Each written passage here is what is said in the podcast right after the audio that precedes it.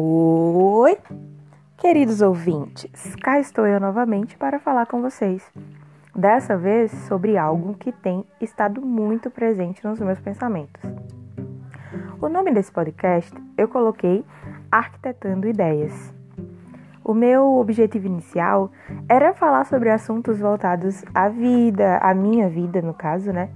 E arquitetar algumas ideias, alguns conceitos, conversar, compartilhar e, acima de tudo, falar sobre arquitetura também, pois esse é o curso que eu faço. É, eu estudo arquitetura, estou já no finalzinho, e o que tem estado muito na minha mente nos últimos tempos é uma insegurança absurda. E procurando vídeos no YouTube, podcasts semelhantes, é, Instagram de pessoas que eu admiro, eu vejo que essa insegurança é algo que permeia a vida acadêmica, principalmente das pessoas de arquitetura. Por quê? Porque a gente vai ser lançado no mundo de trabalho, a gente vai ser lançado ao léu. Sabe? Quando você não, não tem noção de nada do que vai acontecer. Beleza, você vai se formar, mas e aí? Quem não tem um estágio sólido, quem fica. Quem tem muita insegurança, começa a se questionar, a perguntar o que, é que eu vou fazer, eu vou abrir um escritório, eu vou entrar na grande empresa, eu vou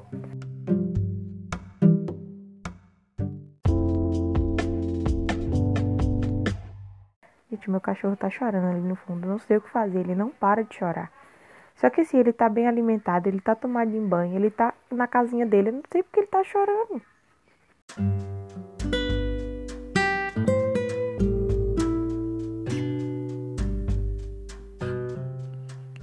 Bom, pessoal, descobri qual que era o problema. Ele estava com frio. Todos os dias eu coloco ele para o lugar onde tem muito sol, porque na casinha dele pega pouco sol. E aí ele estava com frio, era por isso que ele estava chorando. Mas voltemos ao assunto inicial desse podcast, não é mesmo?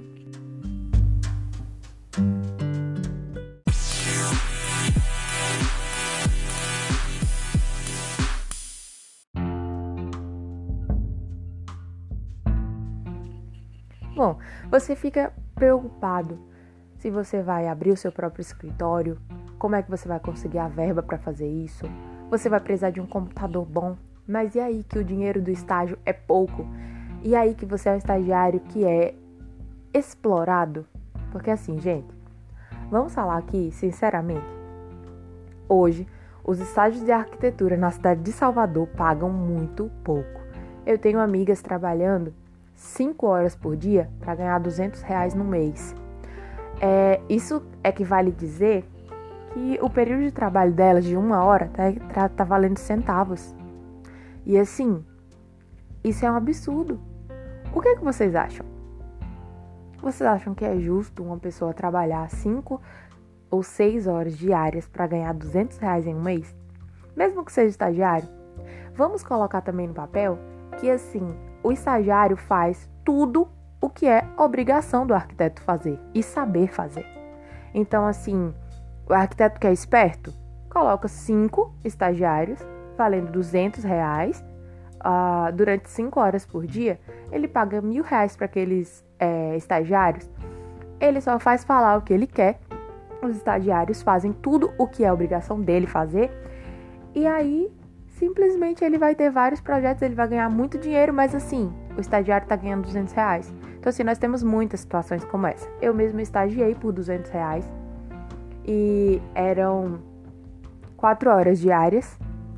É, eu não achava ruim, sabe? Eu não achava ruim, não. Mas. Ou eram cinco horas diárias?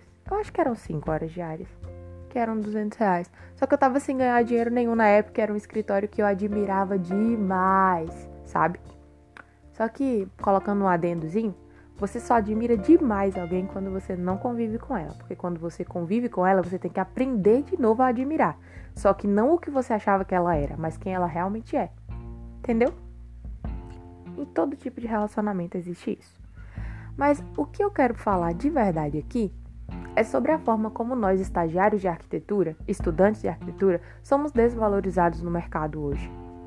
É ao mesmo passo que eu estagiei ganhando 700 reais, o que é algo que as minhas amigas não conseguiram até agora. Então, assim, eu estagiei, também foi pouco tempo, porque eu estava desenvolvendo funções que não eram inerentes ao meu cargo de estagiário de arquitetura. E aí para fazer tanta função e não e não valer, digamos assim, como um, estagia, um, um aprendizado na área de arquitetura mesmo, eu preferi deixar para lá.